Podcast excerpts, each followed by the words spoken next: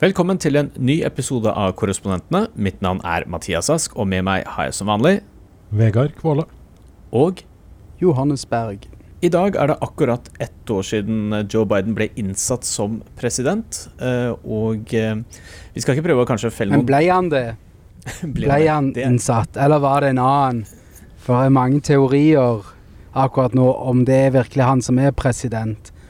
Eller om det egentlig er eh, Trump som styrer. Vi skal snakke litt mer om det senere i podkasten. Vi har noen intervjuer og noen klipp dere lyttere skal få høre. Men eh, altså, hvis jeg skulle gi eh, Biden noe terningkast på hvordan det har gått så langt, så tror jeg kanskje ville gitt uh, han terningkast tre, men så tror jeg ville delt opp at han får han kunne fått terningkast seks for kanskje de første seks, de første seks månedene av eh, presidentskapet, hvor det da var eh, veldig god økonomi, det kom vaksiner på bånn, smittetallene gikk ned. Eh, og så kanskje terningkast eh, noe nær terningkast én på de siste seks månedene. Det har jo lugget så veldig eh, for Biden. Eh, det virker som at det, det som virkelig henger igjen, er at vi er jo ikke der noen som bor i USA skulle ønske det skulle være i januar 2022. Altså Vi er jo fortsatt i pandemien. Eh, inflasjonen er høy. Eh, det ser ikke helt bra ut. På ingen måte. Det, er, eh, det ser veldig dårlig ut for Biden akkurat nå. Eh, og det er jo ikke utelukkende hans egen feil, selvfølgelig. Det er jo ikke han som kontrollerer alle disse omstendighetene her. Men eh, summen av det gjør jo at han eh, ligger veldig dårlig an på meningsmålingene nå. Eh, det virker som om veldig mange grupper ikke eh, han, verken venstresiden eller de mer moderate i, eh, eh, i eh, Det demokratiske partiet ønsker å gjøre det Biden vil. Eh, de klarer ikke å bli enige med hverandre. Eh, unge folk er skuffa over det han ikke har levert på klima. Noen minoritetsgrupper er studielån. Noen minoritetsgrupper er oppgitt over det han ikke har levert med når det gjelder politireformer og med å bekjempe strukturell, fatt, strukturell rasisme. Eh, og, og så har man i tillegg da selvfølgelig republikanerne og Trump som hamrer løs som aldri før. Og ja. Eh, så, så Biden befinner seg jo i en posisjon nå før mellomvalget i november hvor det ser veldig dårlig ut, og det ser ut som han skal, og demokratene skal miste kontrollen over Kongressen. Det er en ren eh, oppoverbakke. Jeg tror det kommer til å være eh, sånn eh, ja, total fiasko for demokratene, sånn som det ser ut nå. De eh, får jo ikke gjennom noen ting, og de klarer ikke å sette noe trøkk i noen retning pga. veldig svakt senat. Det er jo strengt tatt eh, mindretallssenat, sånn som det ser ut nå. At de, de får ikke noe gjennom Cinema eller Mansion. Så eh, eh, ja. Enten må de vinne fire nye seter, eller så eh, får jeg helt tatt komme noen retning. Men de sliter jo med denne filibuster-regelen. Det er jo det som gjør at ingenting kan bevege seg. At de vil jo ha vekk eh, det, De skal ha det ned fra 60 til, til 51 stemmer. Eller 50 er vel egentlig det de ønsker, og så kan eh, Kamala Harris være tiebreaker. Ja, og der er det jo også da særlig Kirsten Sinnemann og, og også Joe Manchin som er bremseklosser for en sånn reform i Senatet. Ja, Det skal jo også sies at uh, demokratene kan jo mase så mye de vil og klage så mye de vil på filibuster, men uh, realiteten nå er at de har ikke 50 stemmer for mange av de forslagene de vil ha gjennom. Denne Build Back Better-pakken hadde jo ikke trengt uh, 60 stemmer for. Det hadde holdt med 50, altså alle demokratene i Senatet, men de får bare ikke Manchin eller Sinema med på laget. Arizona var jo en delstat der eh, Joe Biden vant med 10 000 stemmer, så vidt jeg husker. Og eh, West Virginia, der, det, der hadde han 30% av stemmene. Eh, så han, han har jo lang vei å gå i begge de statene. hele tatt få noe gjennom. Så han, det er jo ikke noe å regne med. Og de andre statene er òg veldig tette på. Og utfordringen òg her er jo at eh, det er vanskelig eh, i en del av disse statene. De prøver å gjøre det vanskeligere å stemme òg. Det hørte vi mye av i denne helgen som var. Eh, at eh, de, er, de er så redde for valgjuks, og derfor må ting sikres mye mer. Eh, og det, det de mener med det, er å gjøre det mer utilgjengelig å få stemme. Og vi skal holde oss til Arizona, for vi tre har alle vært der denne uken. Vi var på Trumps første rally i 2022. eh, Et rally som man må vel kunne kalle startskuddet for eh, Trumps deltakelse i mellomvalget i 2022. Absolutt. Det var en eh, litt sånn comeback-følelse, fikk jeg i hvert fall. Du så han var jo tilbake i sånn vant figur, hvor han kommer inn på scenen. Mye av den samme musikken som blir spilt. Noen nye låter, men mye av den samme musikken. Uh, titusenvis av uh, begeistra tilhengere. noen av de som jo har venta utafor der i Det var en slags sånn festivalstemning utafor. Noen hadde jo venta der i Eh, et, par et, par dager. Eh, det var noen som har vært der siden torsdagen, tror jeg. Som vi snakka med, i hvert fall. Eh, og det er jo Ja. Det, og det er jo sånn, greatest hits. Det er jo det samme han gjentar hver gang han er på scenen. Vi har jo hørt dette om igjen og om igjen. Han gjentar denne løgnen om valgresultatet. Han angriper pressen, han angriper Biden. Han er sur på alle politikere som ikke er lojale mot han. Og uh, det er sånn ja, sånn uh, Den miks av Gudfaren møter uh, uh, Dr. Strangelove, møter Hva heter den der In the Loop. Det er mye kaos. Det er jo åpenbart noe som bare framstår mer og mer som en personlighetssekt, selvfølgelig, rundt han. Hvor han er den sterke lederen, og disse følgerne hans tror på hva det skal være. Eh, den ene villere konspirasjonen etter den andre. Og det ser ikke ut til å bli bedre, sant? selv om 6. januar foregikk og alt det der. Og de snakker jo om å frigjøre disse fengslede som har eh, stått for denne her insurrection som var dette kan man si, tamme på stats, statskuppet, ikke tamme, men eh, det som de prøvde på. At bør, de bør frigjøres. Dette er politiske fanger. Noe som er helt absurd i, ja, i form av alt det som skjedde. Men uh, ja, nei, det, det, det var tung, tung, materie å stå og høre på, kjente jeg. Og kandidaten han hadde invitert, var jo da hans foretrukne kandidater til guvernør og det som kalles for Secretary of State. Um, det er jo ofte sånn nummer tre i, uh, uh, på rangstigen i en delstat, men Arizona har ikke noen viseguvernør, lærte jeg mens jeg var der, så det er den personen som kommer til å hoppe inn hvis det skjer noe med guvernøren. Og der hadde han jo to konspirasjonsteoretikere som uh, Og han hadde også en av de mest ekstreme representantene i Kongressen, uh, Paul Gosar, på scenen. Og Andy Biggs, som var han som uh, også talte på 6. januar. Og en gammel venn av deg. Ja. Så dette her, dette her var en virkelig Altså, vi begynner å bevege oss over i et ganske høyreradikalt landskap etter hvert her, altså, av folk Bevege oss. Ja. Nei, de er i et høyreradikalt landskap. Men uh, din favoritt og tidligere uh, intervjupartner, holdt jeg på å si, uh, Mike Lindell var der òg. Der fikk vel hilse på han òg, kanskje. Ja, vi fikk jo noen ord med han. Han, jo, han, gikk jo rundt i presseområdet etter at han hadde vært på scenen selv. Og, ja. Forsynte. Sprette begeistret sine konspirasjonsteorier, som han jo har, og han, har jo, han, lover jo hele tiden at han skal komme med beviser for, uh, for, valgfusk. Han sa jo nylig at han hadde beviser som ville gjøre at 300 millioner amerikanere måtte gå i fengsel pga. valgfusk. Å, herre uh, Hvor hen da? Ja. Uh, nei, det sa han jo da på det derre Real, America Real America's Voice. Voice. Eller hva det heter. Real, Real America's Voice, ja. Det sa han nå for noen dager siden der. Altså noen dager før det arrangementet. 300 millioner amerikanere. Ja.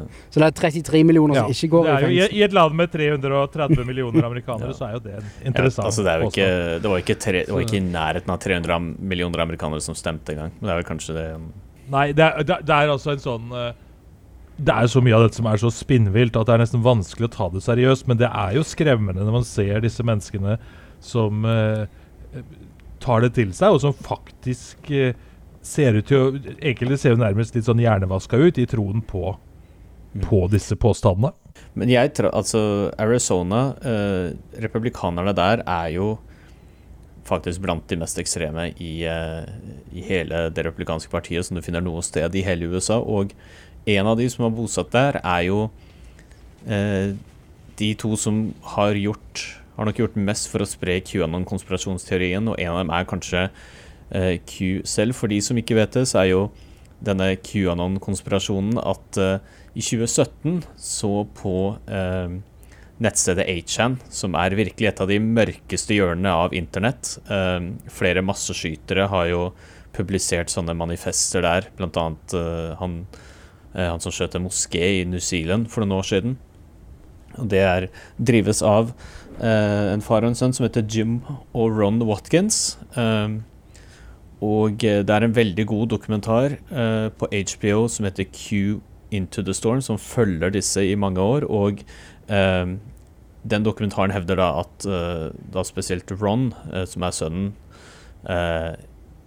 har på et eller annet tidspunkt tok over denne Q-kontoen som da sprer konspirasjonsteorier Eh, som tilhengerne av denne konspirasjonsteorien tror er beviser for at uh, alt fra at demokratene driver en pedofiliring uh, rundt om i hele USA, uh, at Hillary Clinton drikker barns blod, og at Donald Trump egentlig er president. Og Donald Trump er en slags frelser, er han ikke det, som skal redde Jo, og mange av de her ble jo samlet så mange av dem på Trump rally, men det var veldig mange av dem på en konferanse jeg dro på dagen før i Phoenix som het Reawaken America. Som uh, var i en, det som kalles for en megachurch, altså da en megakirke. Uh, og uh, det var mange spesielle folk på talerlisten der. Michael Flynn var der, Mike Lindell og selvfølgelig Ron Watkins. da. Så jeg fikk jo tatt noen ord med han, så jeg tenkte jeg kan dele med lytterne. Og vi kan jo starte med det jeg spurte han om han var Q. So there was a much publicized HBO documentary where you figured uh, prominently. And uh, are you Q? I'm not Q. Who do you think is Q? Well, have you seen the documentary? Yeah. In the documentary, I said I thought it was Steve Bannon. So, I mean, I still stand by that statement. Og man kan, det ser man også i dokumentaren, men uh, man kan si mye om Steve Bannon, men jeg tror ikke nødvendigvis han er det er vel noe også for den som da eventuelt måtte være i Q, å bevare noe med, av mystikken uh, ved å være anonym. Men uh, ja, uh, hva skal man si? Dette her er, altså Steve Bannon er jo også en konspirasjonsteoretiker til tider, og en som også er, har klare mål om å rive ned det bestående i USA. Rive ned han har, sier jo det ganske rett ut selv, at han har et ønske om å ødelegge det bestående, uten, uten, at han nødvendigvis har noen god plan for hva som skal komme etter det. Det, det vi lærte Men, i uh, O-fagen når vi gikk på skole tilbake på 90-tallet, var jo at uh, de, de, liksom de største fiendene av samfunnet, sånn som vi ser nå, er nazister og bikergjenger. det er de som ikke bryr seg om De ser på seg sjøl som en sånn one percenter group. De, eh, de, de, vil ikke være en del av det lovlydige samfunnet som alle andre er en del av, for de mener at de ikke får på en måte det de er, eh, er berettiga. Og eh, det er jo det mye av dette her teoriene går i, som snakker litt inn i det. Det kanskje litt for utdypende det her, eller liksom for spinne ut, men i den amerikanske sjelen, pionersjelen om det å liksom utforske og, og, være selv og passe på seg sjøl, du har rett til å ha et våpen når, når du er ute på prærien der alene. De snakker til en sånn en fiktiv verden eh, som de på en måte klarer å galge opp. Men altså, realiteten er at flesteparten lever i et samfunn der vi lever av at vi har et system som vi betaler skatt til. Og derav har vi politi, og vi har brannvesen, vi har en, by, en byinfrastruktur som gjelder. Men ingenting av dette er de interessert i. De er bare interessert i å ikke betale noe skatt, og så er de interessert i at eh, Altså, de har en sånn teori om at eh, det er kun de som er på eh, Altså, hvis du ikke har lykkes økonomisk, så har du gjort noe feil. Det er teorien der. Du kan, det er liksom alle som ikke lykkes, det er sin egen feil, og det er liksom ånden til denne her gjengen. Som er ganske sånn, eh, kan vi si, eh, nihilistisk eh, måte å opptre på. ja. Ja, nei, altså jeg bare legger til også, Det sier også noe om sånn radikalisering av det republikanske partiet de siste åra.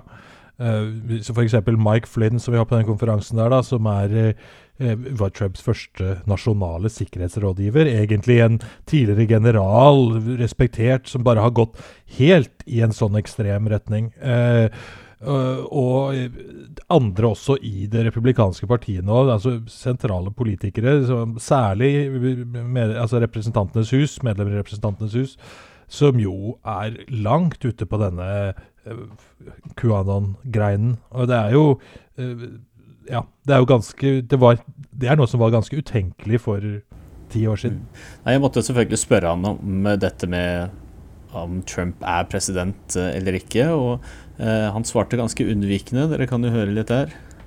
Well, Trump is the president, and he will always be the president because once you're the president, you're always president, right? And yeah, he's legitimate, of course. But he's not in charge of the country. That's Joe Biden. Well, you should talk with the guy named Patel Patriot about that. I don't know if he's here or not, but you can reach out to him. Patel Patriot hadde jeg aldri hørt om. eh, jeg fant han ikke på konferansen, men jeg eh, googlet ham litt senere. Eh, han er en konspirasjonsteoretiker med altfor mange følgere på apper som Telegram, som står bak en konspirasjonsteori som heter Devolution. Og den er veldig populær blant QAnon-konspirasjonsteoretikere, og den sier at Trump forutså valgjuks i valget 2020. At han forutså 6.1, som var en false flag-operasjon. Og at han da egentlig bare har latt Joe Biden og demokratene tro at de har makten, og at han nå sitter bare og venter på å ta den tilbake. Ja. Hva skal man si? Dette her er jo en gruppe som Ja, det er ikke så mange månedene siden de også møtte opp uh, i Dallas uh, uh, fordi de trodde at var det John F. Kennedy skulle gjenoppstå fra de døde Ja. og bli Trumps Ja, hva skjedde det? eller- Altså, det, Ja. det, det er en sånn det, det, det er jo Nei, det pussig nok så skjedde ikke det, altså. Men dette, skje, dette er jo Altså, det er jo så hinsides, disse påstandene, alle veier. Man vet nesten ikke hvordan man skal håndtere det. Men det er jo Problemet er jo det at det er en stor andel av eh, velgerne etter hvert som begynner å tro på dette her. Og det, her, det er jo sånn symbiose da, mellom eh, disse ytre høyre-mediene som ikke vil ta avstand fra det. Til og med sånne eh, mot, som er langt mer mainstream, på en måte, men også sånn som Fox News, noen av de folka der, de nekter også å ta liksom, sånn tydelig avstand fra en del av disse løgnene og bløffene og eh, tullet, eh, selv om de egentlig vet bedre, mange av de som sitter og, og sier noe annet på Ja. TV. Uh, og alt dette er jo sånn som bare bidrar til å forsterke en sånn derre radikalisering, tror jeg. Hvor det bare er mer og Altså det er flere og flere av disse Den største seieren, eller ikke den største Trump-velgere som får høre igjen og igjen at ja, det er sånn, det er sånn, det er sånn. Og så begynner de etter hvert å tro på det, og så pushes de stadig lenger og lenger ut i, ut i det ekstreme. Altså Dilemmaet er jo at vi òg omtaler det i detaljer, sant, sånn som vi gjør nå, men òg andre Altså når mediene rapporterer på det òg på TV og på nett og ja Så får du jo en verifisering eh, som gjør at vi blir nevnt, eller at det blir nevnt. Eh, alt som blir nevnt, er på en måte tatt inn i en slags realisme.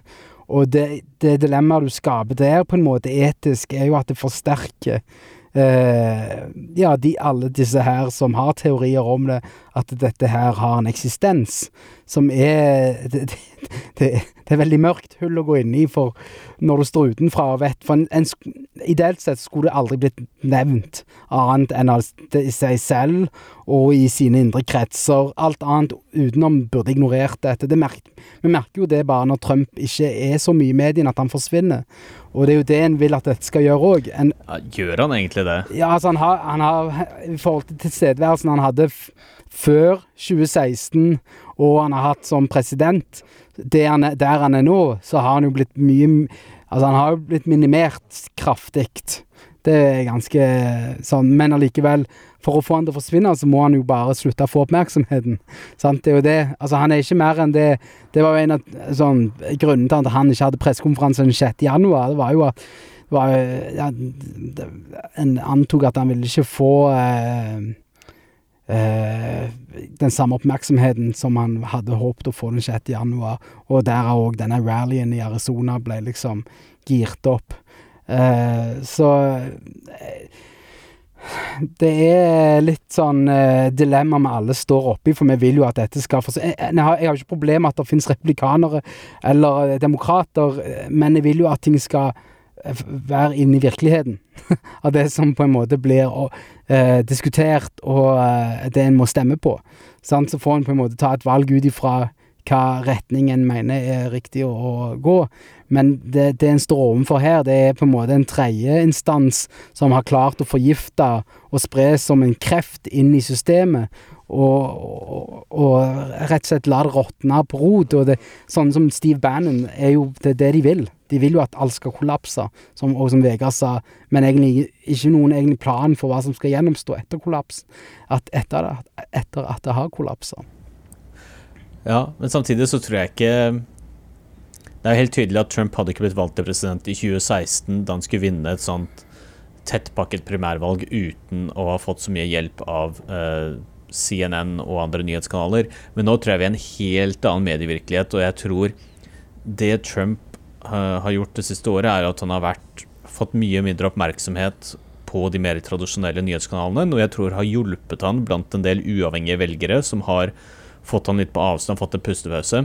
Men det er jo fullt fres på disse sånn eh, helt mer perifere nyhetskanalene, for ikke å snakke om eh, disse nye sosiale medier-kanalene som eh, ja.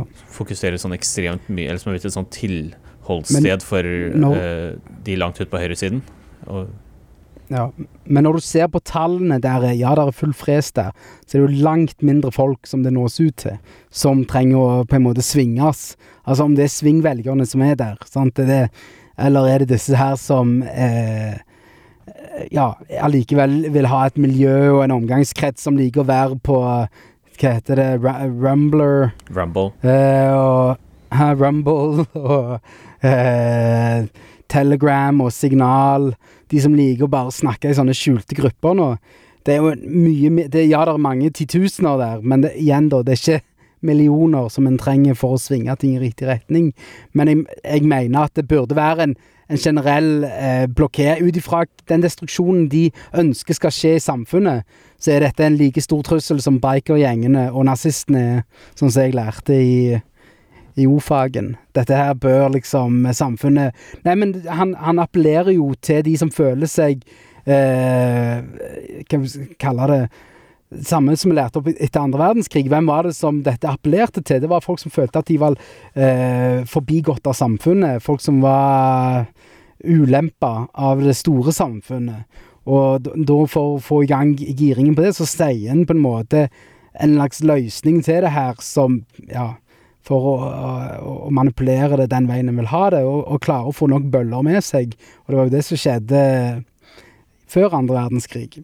Og eh, no, bare, bør, som samfunn så bør en ta et veldig sterkt oppgjør med dette her, og det inkluderer jo at eh, Trump bør havne på samme eh, interesse som han har for å snakke med lederen for Ku Klux Klan, eller hvem nå enn det er. Men hvem er det på en måte som skal ta Altså fordi selv, altså, selve CNN slutter å vise Trump-rally snakker snakke med han, så har han jo fortsatt andre kanaler. Og så tror jeg helt ærlig sånn 20, ja. Hvis du skal prøve å gjøre det bra i 2024 Men det er mye færre tall, ja, Mathias. Ja. Hvis, det er mye lavere tall. Nei, jeg, nei, jeg, jeg, vil bare, jeg bare synes at det var en interessant artikkel i, fra Maggie Haberman og ja, hvem er den andre som skrev i New York Times denne uka her, om at det, det kan være ønsketenkning fra noen, men det var også tegn til liksom at grepet til Trump kanskje glipper lite grann innad i det republikanske partiet. Altså Du har denne krangelen med Ron DeSantis, den republikanske guvernøren i Florida, uh, som ikke vil si om han vil stille som president eller ikke. Og Trump er veldig, mener han er veldig illojal, som, mm, som, ikke, ikke vil bare stille seg pent i køen bak Trump. Uh, og ja, og så har du da sånn som Mitch McConnell og uh, Mike Rounds, er ikke det han heter? En annen republikansk senator, som snakka ganske tydelig om at valget i 2020 gikk riktig for seg. Så, så, de, altså, så det er liksom Uten at det kan trekkes altfor langt. Fortsatt så har jo Trump et veldig sterkt grep om det meste av det republikanske partiet. Men, men at det er liksom noen sånne signaler i lufta som tyder på at Trump ikke er fullt så uh, suveren som han har vært tidligere. Kanskje, uh, kanskje det er noe i det. Jeg blir alltid så skeptisk når jeg leser om at Trump begynner å miste grepet når man siterer og peker på politikere som ligger nesten på toppen av næringskjeden. fordi selvfølgelig er det lettere for en senator eller en guvernør For det første har de ofte lyst på jobben til Trump, da, eller jobben som president.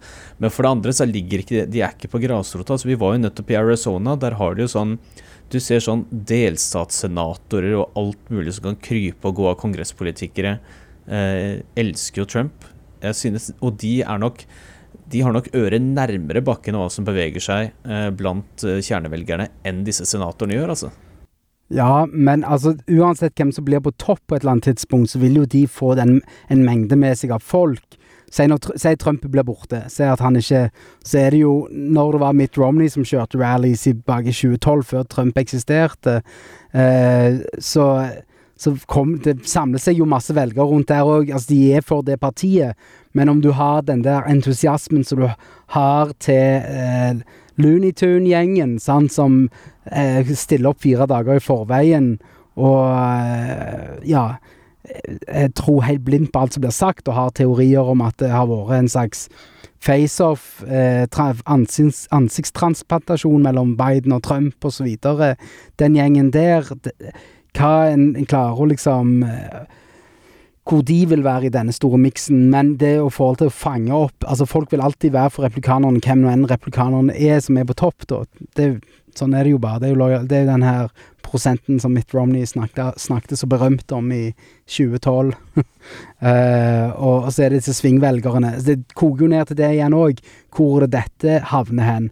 Og nå eh, var i går det kom på nyheten at Direct TV skal slutte å sende OAN. Uh, så One American News Network, eller hva det heter, som er òg veldig entusiastisk for Trump.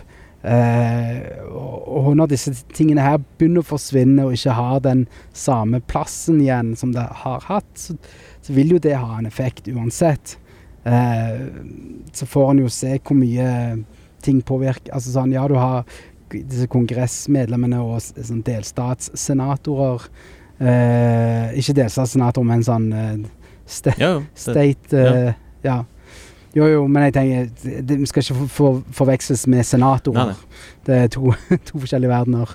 Uh, men, det, det så, men, det, som jo er litt sånn spesielt under Trump, er jo at han har vært så suveren på en måte i, som leder i partiet. Han ja. har hatt en sånn Igjen litt tilbake til dette med en sånn personlighetssekt, hvor man det kreves en sånn ekstrem lojalitet. Ja, ja. Uh, det er ikke lov å liksom kritisere uh, mildt engang noe som helst som Trump sier eller hevder, selv om det er åpenbart usant. Så skal man bare tro på det fordi Trump sier det.